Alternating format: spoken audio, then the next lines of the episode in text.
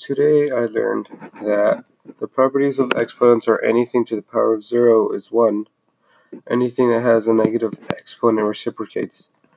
When the exponent in the parentheses is an even number, the answer is positive.